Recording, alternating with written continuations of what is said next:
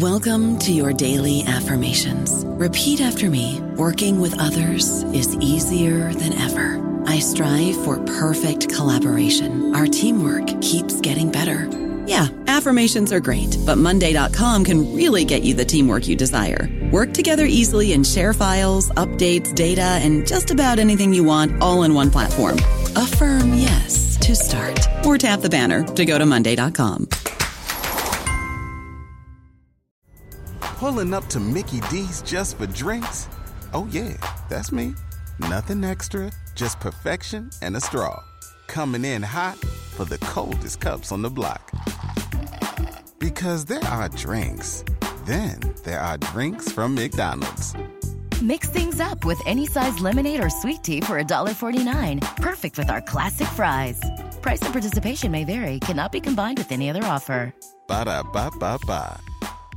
Hello, everybody. This is Marshall Poe. I'm the editor of the New Books Network, and I'd like to tell you that we have a new and improved website. It has two new features that we think you'll love. One of them is a vastly improved search engine so that when you type in keywords, you'll get a bunch of episodes really quick. The other is the ability to create a listener account. And in that listener account, you can save episodes for later listening. So you can create a kind of listening list. We think these features are neat and we think you'll enjoy them. Please visit the site today.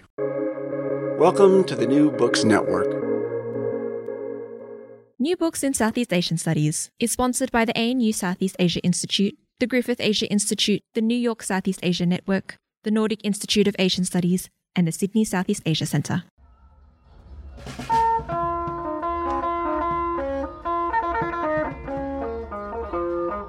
Welcome to New Books in Southeast Asian Studies, a channel on the New Books Network. I'm Michele Ford, the Director of the Sydney Southeast Asia Centre at the University of Sydney and co host of the channel. Today I'm talking to Tanya Jakimow. Tanya is Associate Professor in the School of Culture, History and Language at the Australian National University and the author of Susceptibility in Development Micropolitics of Local Development in India and Indonesia, published by Oxford University Press in 2020.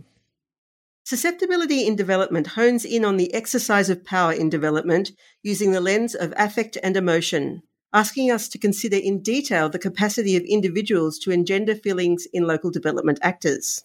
Empirically, the book draws on the experience of volunteers in the Indonesian city of Medan and women municipal councillors in the city of Dehradun in India.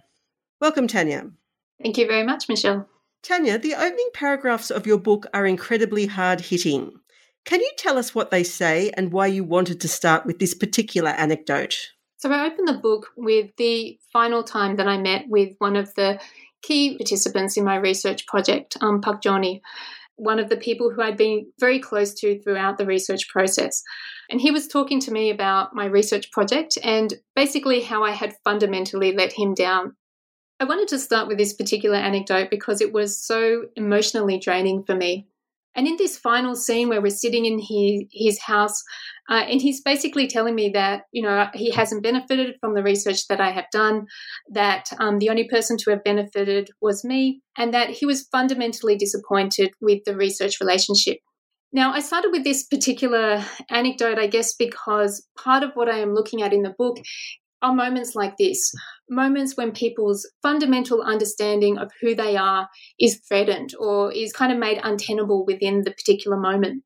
So I have this idea of myself as being this very ethical researcher, a researcher who is at pains to explain exactly what I'm doing, to try to make sure that nobody feels compelled to participate in my research projects, and that I'm there for them, that I, I become friends with them, that I become close to them throughout the period of time that I know them. And I had known Pak Joni, I think, for about um, two years at this particular point. And so what he well, I wouldn't I don't want to say accusations, but what his own ideas about what our relationship had been fundamentally challenged that whole idea about who I was. And I was very susceptible to these kind of claims that he was making. They hit me very hard at that particular moment. But what I think is more interesting than the way that he could have potentially threatened this idea of who I was as a researcher is the way that I recovered very quickly from it. So, you know, I listened to him. At the same time, I'm kind of circulating in my head, well, you know, we went through the whole ethics process. We had actually had a number of conversations with him about, you know, what we could expect from this particular relationship. And I, I kind of use this to say, you know, have this internal dialogue that no, Tanya, you're okay. You're not a, a very bad person. You're not a bad researcher. This is just a, a misunderstanding on his part. And then, you know, I walked away and I was talking to my, you know, research assistants, you know, really research co-researchers, um, Ida Harahap and Buyumas. And, you know, we, we kind of talked about how Pak Joni had become a little bit difficult to deal with, um, that it was very different to the, the kind of responses we had had with people who had taken a large role within this research project. And so we all kind of made each other feel better about ourselves. So, what this kind of suggested to me is that, you know, I'm really susceptible to having these challenges to who I am. But that does not necessarily mean that I, I am responsive to these threats. It doesn't mean that I'm, I'm vulnerable to thinking about or rechanging who I am in relation to Pak Joni or, or what our relationship means. And this is fundamental to the, the core aspect of the book, which is trying to understand how these moments of susceptibility, how these recoveries from these moments allow us to sustain the same relationships that we have and the same power inequalities that are contained within those relationships. So, Tanya, at the same time, you suggest that affect operates as a disruptive form of power. So, can you talk us through how that happens and how that relates to that anecdote you've just told us? So, how that could happen and how I have seen it happen, well, first of all, a lot of the time we have these kind of different ways that we are susceptible to some people and not susceptible to others. So, this is our kind of differential susceptibility to be affected by others. And in many ways, this reinforces these power inequalities. But we can never really contain affect. Affect will always exceed the patterning that privileges certain people and that sustains these these hierarchies. There are also affects that can escape. There are always emotional responses that we can have which are actually counter to the way that power operates conventionally or, or how hierarchies are, are structured. I guess a different way to, to think about how it can be a disruptive force is to think about what would have happened if I had potentially been more open to responding to Pak Joni? Or, or, what would have happened if he had been able to be more forceful, or if the force of his words was such that I was able to to rethink that relationship and rethink it in ways that actually disrupted the unequal hierarchies between us? The book is divided into three parts, each of which maps onto a different aspect of power. What are those three aspects of power, and what are the key insights you offer into each? So, the first aspect of power that I examine are really power through processes of self making. And this picks up on work that I've done earlier in terms of how processes of selfhood or the ways that we are constantly engaged in projects of self making are fundamental to how power operates. Now, one of the things that is somewhat overlooked in the literature is the importance to have opportunities to be affected in ways that reaffirm our understanding of self. So, what do I mean by this? So, when you have a look at volunteers, for example, um, volunteers who are engaged in this community development program, many of them they put a lot of emphasis on these activities in terms of who they think they are as a person. So, do they think of themselves as a good person, being useful to the community? Do they think of themselves as being somebody who is respected within the community? Now, within these self making projects, they're highly dependent on other people or the impressions that they get through their activities to reaffirm them. So, for example, if you think that you are somebody who does good in the community, then having encounters also reaffirms your sense of self.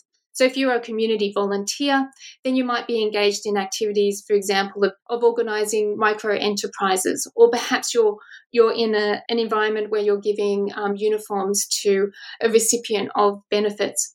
And within that interaction, there are emotions that are engendered. So you feel satisfaction, or you you feel that you are doing a good job, or the person who you're giving the uniform to exhibits gratefulness, and in that in that you can feel that you are being useful to the community. Now, this is the capacity to be affected, and this is a fundamental condition for all of us. So, what I'm getting at in the first section is the centrality of those opportunities to be affected in a particular way for the self making projects of these local development agents. But if we take this same scenario where we have somebody who is gaining great satisfaction from their community work, their sense of who they are or who they want to become is being reaffirmed through these actions, there is always the possibility that they will be affected otherwise. And here I'm referring to the susceptibility to be affected. Now, I should underline that theoretically there is no distinction between the capacity to be affected and the susceptibility to be affected. But I pass a kind of analytical distinction so that we can recognize those moments when people are affected in ways that challenge the sense of who they are or, or who they desire to be. So, for example, if we were to take that same kind of scenario where the volunteer is giving a uniform to a beneficiary, and instead of saying, well, you know, thank you very much, this is very welcome, they say, well, you know, this is fantastic, but what are you getting out of this? Um, or, or this uniform is, is such a small outcome out of the project. Where is all of the money going? And this is not an inevitability, but it is a possibility that this will disrupt the sense of self or disrupt the idea that the volunteer is doing good. Now, in the first section, when I'm talking about this capacity to be affected and this susceptibility to be affected in ways that either reaffirm or disrupt this idea of who we are or who we desire to be, I also want to underline that it can be particularly fraught for people whose idea of who they are is precarious to begin with, or whose positioning within as a development actor is something that they're not entirely comfortable with. You know, either because they have a poor education or because they don't have a, a lot of socio and economic capital. And so maybe they feel that they, I, I mean, this is a very academic term, but maybe they feel like they are imposters. So they're highly susceptible to claims that they are actually not doing good, that they're doing bad. So, what this also underlines is that the person who is receiving those goods or the person who is the recipient of aid or development has a capacity to affect the volunteer. Um, this is not a capacity that is a quality of their body, but this capacity is kind of engendered in the relationship between them. So, this sort of underlines the fact that our ideas about development hierarchies as being very top down, um, that local development agents have power over resources, material, and they have access to knowledge, and therefore they're in an unequal relationship with the recipients of development. Actually, when you look at their everyday experiences, the recipients of development, the everyday citizens, the targets of development have this I don't want to call it a power, but they have this capacity to affect. They can shape those development encounters in ways that have not really been accounted for within development. So that's the first part of the book that relates to capacity and to be affected and susceptibility to be affected. So you've nicely encapsulated the messages in the first part of the book. What happens in part two and three?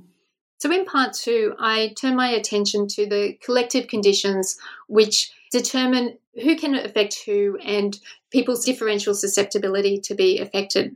So when we think about how we have these these broader ideas, so for example, when we're thinking about the volunteers, there's these broader ideas about what development means. There are particular discourses, there are particular common sense, which frame our relationships with others. And in framing this relationship, we're also framing the differential capacity to be affected and also one's susceptibility to be affected as well. Now, this plays out in the, the third part of the book, which is looking more so at encounters. So, what actually happens when two people meet each other within these collective conditions? How do these broader discourses, be it of democracy, of dirty politics, of everybody getting a share, how does this actually shape what happens within these encounters? And how does people's you know the way that they respond in relation to other people how does this shape broader things within the development scenario? So for example you know who does or does not get resources is on account somewhat of their susceptibility to be affected. Let's turn to the empirical focus of the book. You deal with a field site in india and one in indonesia. It's quite uncommon to compare countries in South and Southeast Asia, and we'll return to the value of that comparison later. But for now, can you paint a picture of your Indonesian field site? So Medan is quite a large city. I believe at the time of fieldwork that it was the fourth largest city in Indonesia, certainly the largest city outside of Java. And so it's very bustling. There's a quite a density of population and a lot of traffic and there's a lot of things happening. Medan is, is also a highly diverse city, which makes it a really exciting place to work. So it has a large Malay population, a large Javanese population, Um, but there also is a large Batak population as well. And these are comprised of different ethnic groups also. So Batak Mandailing, Batak Toba, who are Christian.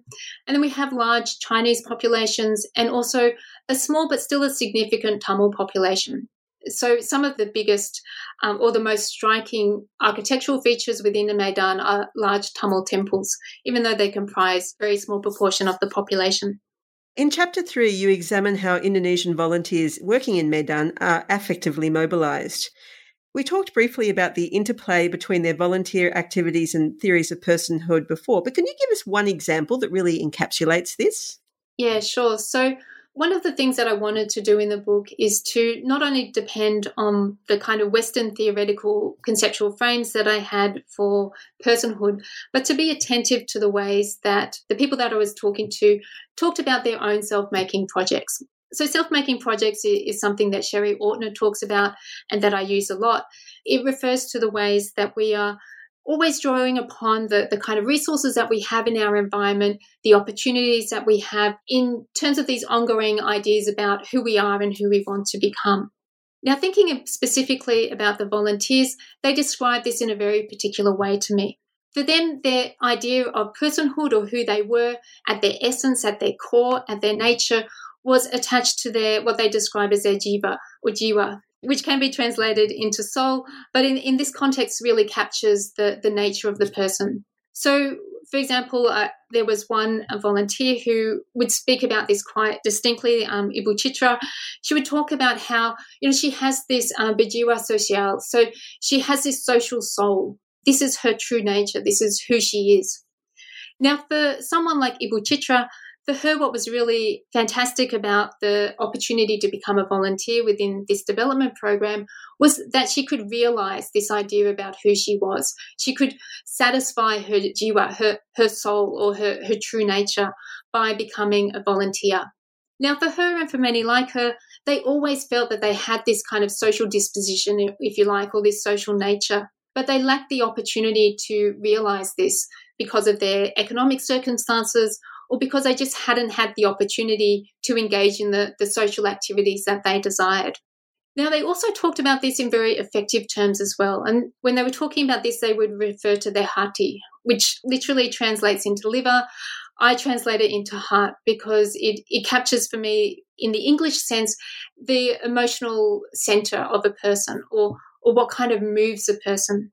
So people would talk about how, or volunteers would talk about how through their activity, their hati or, or their heart would feel satisfied.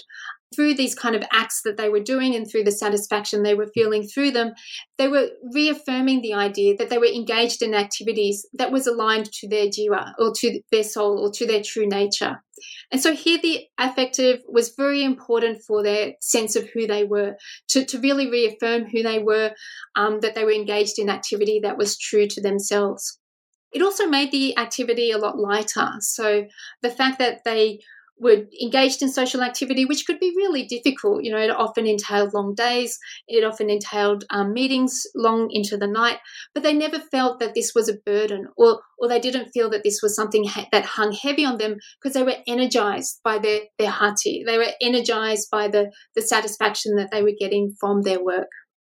Chapter 5 is the next chapter that looks in Indonesia, and in it you examine what you describe as collective affects and their impact on the interpretation of development encounters between these volunteers and the targets of the community development program you studied. What is a collective affect and what impact do collective affects have? So, collective affects are the kind of everyday that we dwell in, the way that when we're moving through our social worlds, we are impressed upon in, in a myriad of ways. Now, when I'm talking about collective affect, I'm really trying to draw a connection between the affective circulations that we have that circulate through bodies, but also that are tied deeply to the discursive or the symbolic. So I talk about two different kinds of collective affect, and both of which are, are somewhat important. I think one of the things that is important to remember when we're looking at how affect circulates and how it shapes the development encounter is to think about what's happening in the background or, or what are the terms of the relationship between the two people um, within an encounter. So, in every encounter, it's not just purely the encounter between two bodies, there's a whole history behind that encounter that depends not on their personal histories, but on the broader structures of feeling within their communities, the broader discourses, and how they make people feel within that particular encounter. So, if we go back to the example of the volunteer giving a uniform to the recipient, and, and, she questions, you know, how much money are you getting for this? Why am I only getting a uniform? These are not questions that have come out of nowhere. She feels suspicious about what's happening here. She feels highly skeptical of this particular uh, scene of development. She's questioning the volunteers' uh, motivations to be doing this particular work because of these broader circulating discourses. Now, in, in chapter five, I talk about this broader discourse as a, a, kind of a moral atmosphere. And it's a moral atmosphere of bagi bagi, which is everybody getting a share. So, this is the sense that circulates within the development arena within uh, Medan that everybody is getting a share out of development. Development is not so much there to ensure that people have access to welfare or to improve well-being, it's to distribute resources. And so when when the volunteers come into encounters with the recipients of those benefits, then they kind of engender suspicion. Their their body is sticky with suspicion, sticky with this this kind of idea that they're actually not in it for their own personal motivations, which I've already talked about, but they're there because they want to get a share of development resources. And so this this kind of penetrates that particular encounter. It makes uh, the volunteer susceptible to affect the recipient, to make them suspicious or to make them cynical. It also means that when the recipient says to the volunteer, you know, what are you getting out of that? Because of this atmosphere of bagi bagi that's kind of circulating around them, this accusation has a particular force because of its almost plausibility or because the volunteer knows that this is is something that is highly plausible within the development sector more generally. So, in this way, collective affect are those things that kind of circulate and that shape those relationships or the emotions that are engendered within those interactions.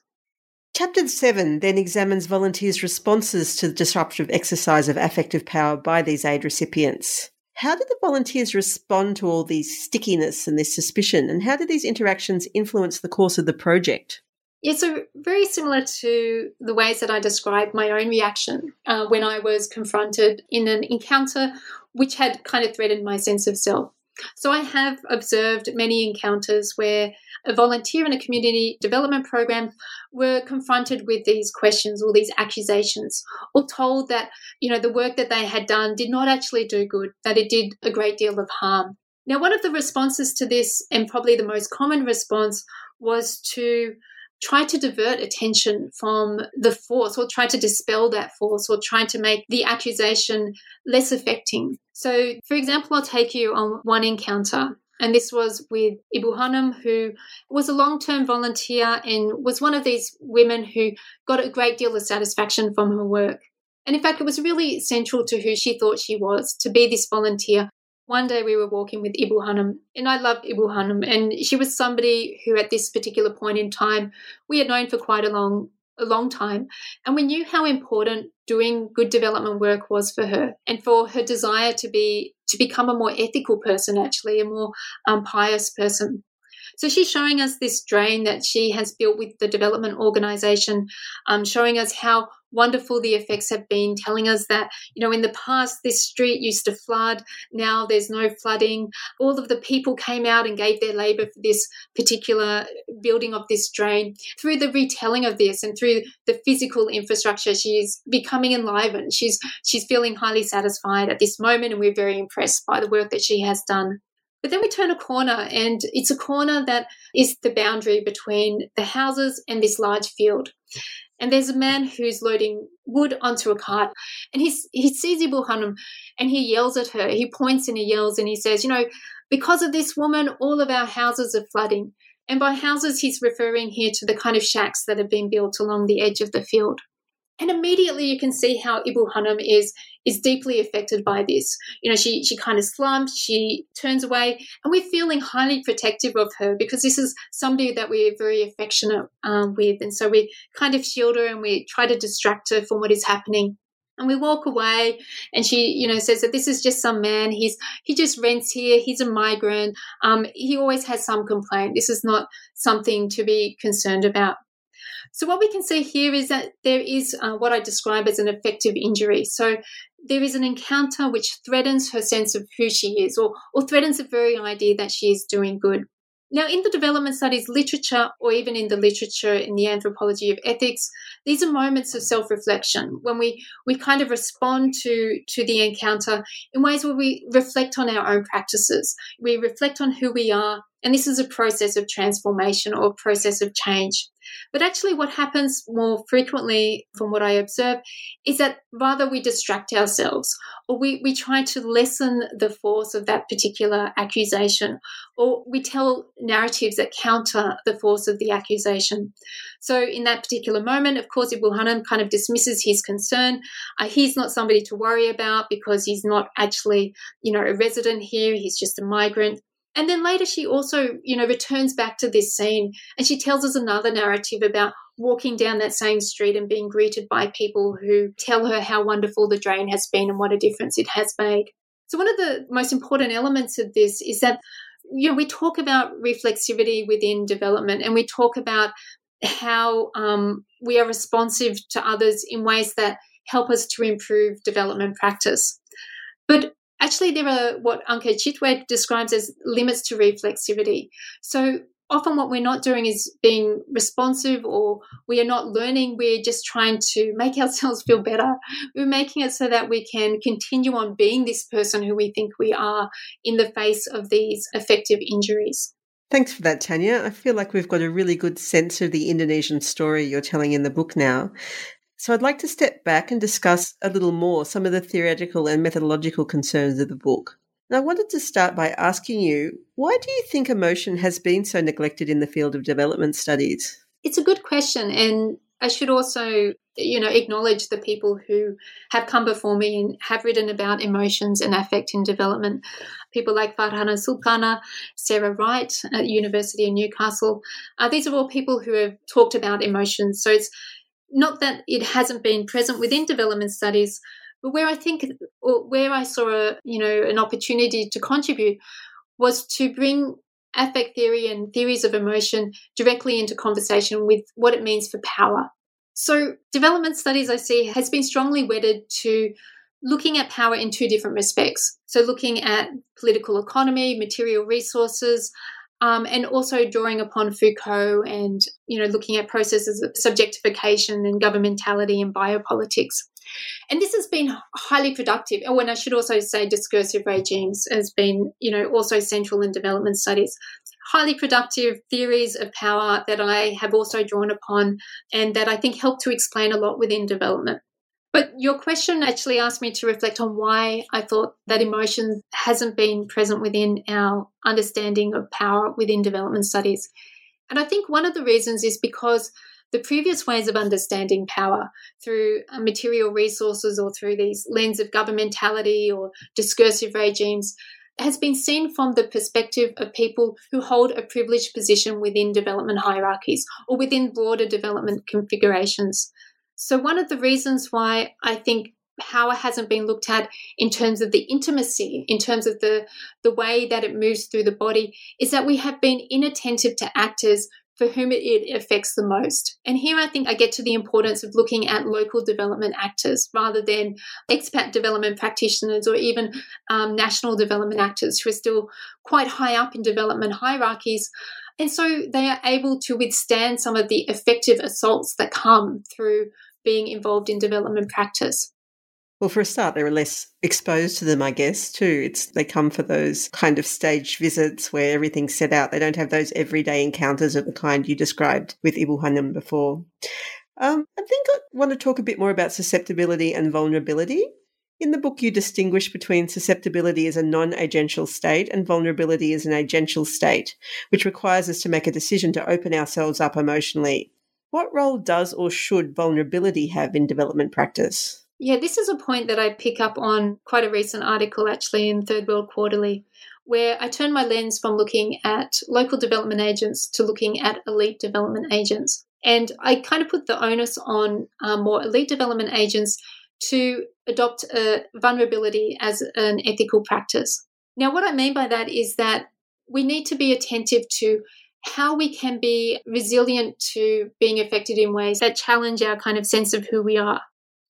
So, this really relates very closely to my next question. We've already discussed how you parse your discussion of susceptibility to affect in relation to your positionality as an international researcher, and by extension, the positionality of national aid actors. But can you talk a bit more about how class differentials between local development actors and aid recipients play into affective interactions? Yeah, very, very important question. And there's really two aspects to my answer here. The first is that because they are local development agents, often the only thing that differentiates them from the recipients of development or the everyday citizens that they interact with is the fact that they are a development agent. So they are a doer of development rather than a recipient or a target of development.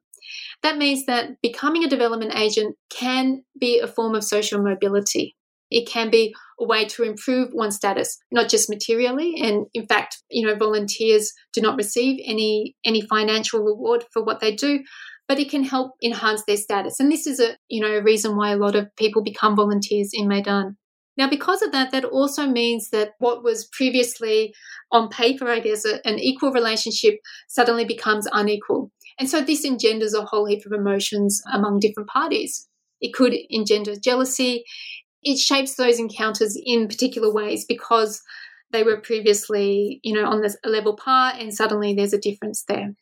The second way that class plays into affective configurations, if you like, is the way that people are more susceptible to being affected by some people compared to others.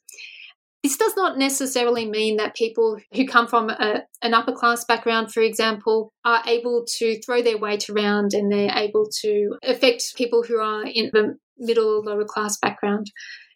What it means is that it plays out in different ways depending on the particular context. And and I think the only way to explain this is to go to the the India research and talk about how women municipal councillors how they're compelled to meet the demands of some citizens or some voters while ignoring the demands of others. So I'm thinking, for example, of this one municipal councillor, Rachna, who was from a lower middle class aspirational background. So she was somebody who lived in a very um, modest home. Uh, she was a Kshatriya caste, so she was a relatively high caste, but she had low economic means. Now, the people who were most able to compel her to do work were those who were you know, who were solid middle class. And for some reason, Rachna was highly responsive to them. You know, she would go over to their house and she would make sure that they were satisfied. Whereas if there was somebody who was from a lower class or, or somebody who was essentially poor, come to her house and she would leave them waiting on the, the balcony and she would not respond to their needs or she would only do the bare minimum to look after them. And they had a lot of difficulty trying to get her to do things for them. Now, I'm not saying that that it works so that everybody who belongs to a higher economic class is able to compel people of a lower economic class to do things for them or, or can affect them in particular ways. What's interesting is the closeness of it or, or what what that class differential what emotions that engenders in the person so, an, another municipal councillor, for example, might come from a very well to do background and be really moved by people who have experienced poverty, for example. So, in that way, there are patterns in how people respond to different classed bodies, but those patterns have to be read within particular contexts. And that really circles back to the importance of emotion and affect as opposed to just structural position. We spoke a little bit at the beginning about the fact that the Indonesian story we've explored here is presented alongside the experience of these women councillors in India. And you've just given us some insight into that side of the story. But can you talk us through the benefits of taking this comparative approach? I think the benefits come from being open to seeing the significance of things in the empirical material that you might not otherwise. So I conducted the research in Indonesia first, and I'd already thought about things such as affective injuries and how susceptible these volunteers were to being affected. But it was only when I started to do research in India with quite different types of development actors, municipal councillors, and I could see the same kind of patterns. I could see how their positioning within their localities, the kind of things that they had to do in respect to development, how it had similar effects. So, what I think a comparative ethnography allows us to do is to identify something which seems you know significant in one location and it could even be dismissed as being a particularity to that context and to see it in a different context and to say well this is something that speaks to broader operations of power in this instance or or maybe it's something that responds to larger questions Finally, I'd like to circle back to the concept of vulnerability and its place within academic practice. Returning to your opening anecdote, can you please reflect on how this study challenged your academic practices around vulnerability and what this has meant for your subsequent research? I think we were all in a process of reflecting upon our relationships and our research practices. And I think vulnerability can be a good tool to think about how we can create conditions and how we can enter into those relationships in ways that we are more open to to reframing or rethinking what we're doing and maybe maybe I should start this by saying I have struggled as somebody who comes to India and who comes to Indonesia with a lot of resources, with a very clear idea about the kind of research that I want to do. Often my research has been fellowships, so they're directed to me as an individual. So bringing on partners has been particularly difficult because I already have a project in mind. But what thinking about vulnerability has allowed me to do is think about how I can create conditions where I can take more on board of how my research associates and my research partners would like to frame the project. So, to give an example, when I was working in Indonesia, you know, my research associates, the people that I was working with on a day to day basis, sometimes had a lot of difficulty telling me that I was wrong or um, giving a different interpretation of a research encounter. Now, this is really bad for the kind of research that I do because the research that I do is looking at emotions and and I, as an Australian researcher, I cannot pretend that I will understand the emotional universes of people in Indonesia or, or, within Medan specifically. So I need my research associates to speak openly with me and to be able to frame not only my interpretations, but also the direction of the research. So thinking about vulnerability I'm much more attentive to the hesitations and I do try to create those spaces where they feel more able to challenge me and to hurt me because sometimes I need to be hurt and the research is better for it. That's a very interesting place to end. Just before we wrap up, I'd really like to hear a bit about what you're working on currently. Well, the last bit of research I did for this book was the municipal elections in Dehradun in 2018. And I think I became addicted to research in politics and research on elections in particular. So, my next research project is again a comparative ethnography based in Dehradun and in Medan, but looking at women's political labour. So, trying to understand enduring question of women's underrepresentation, not from the perspective of them being excluded or marginalized within politics, but looking at all of those different activities that they do that contribute to political success for somebody, but not often not themselves. So, for example, women are very active in creating a, a home as a, a, political space, not just you know looking after the family while the male politician goes out, but ensuring that you know when guests come that they're entertained. This is all forms of labour. They're very active in building relationships in between electoral cycles that then can be harnessed for political success.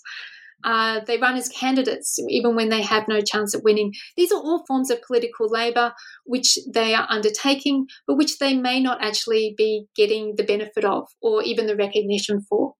So, the aim of this project is really to understand those forms of labour. Much of it is affective and emotional labour, and trying to understand what are the mechanisms of appropriation of this labour? What are the mechanisms of exploitation of this labour? Thanks, Tanya. That sounds really fascinating. And thanks too for joining me on New Books in Southeast Asian Studies to discuss susceptibility in development, micropolitics of local development in India and Indonesia. You've been listening to the New Books in Southeast Asian Studies podcast, a channel of the New Books Network. If you've enjoyed this episode, you might want to check out my conversation with Nicole Curato on her book, Democracy in a Time of Misery, which deals with some of the same themes but from a very different perspective. That interview, which aired on the 1st of July 2021, is just one of hundreds of conversations about other Southeast Asia related books on the channel. You can download or stream these interviews free of charge from the New Book Network's website or subscribe through your favourite podcast app.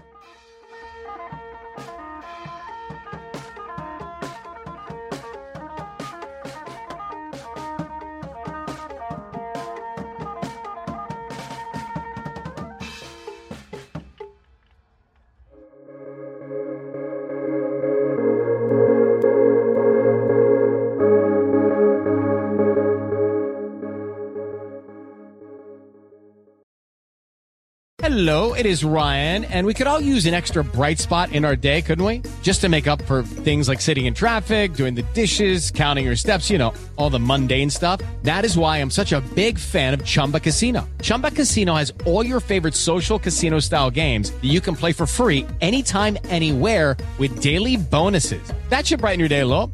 Actually, a lot. So sign up now at chumbacasino.com. That's chumbacasino.com. No purchase necessary. Group. Void were prohibited by law. See terms and conditions. 18 plus.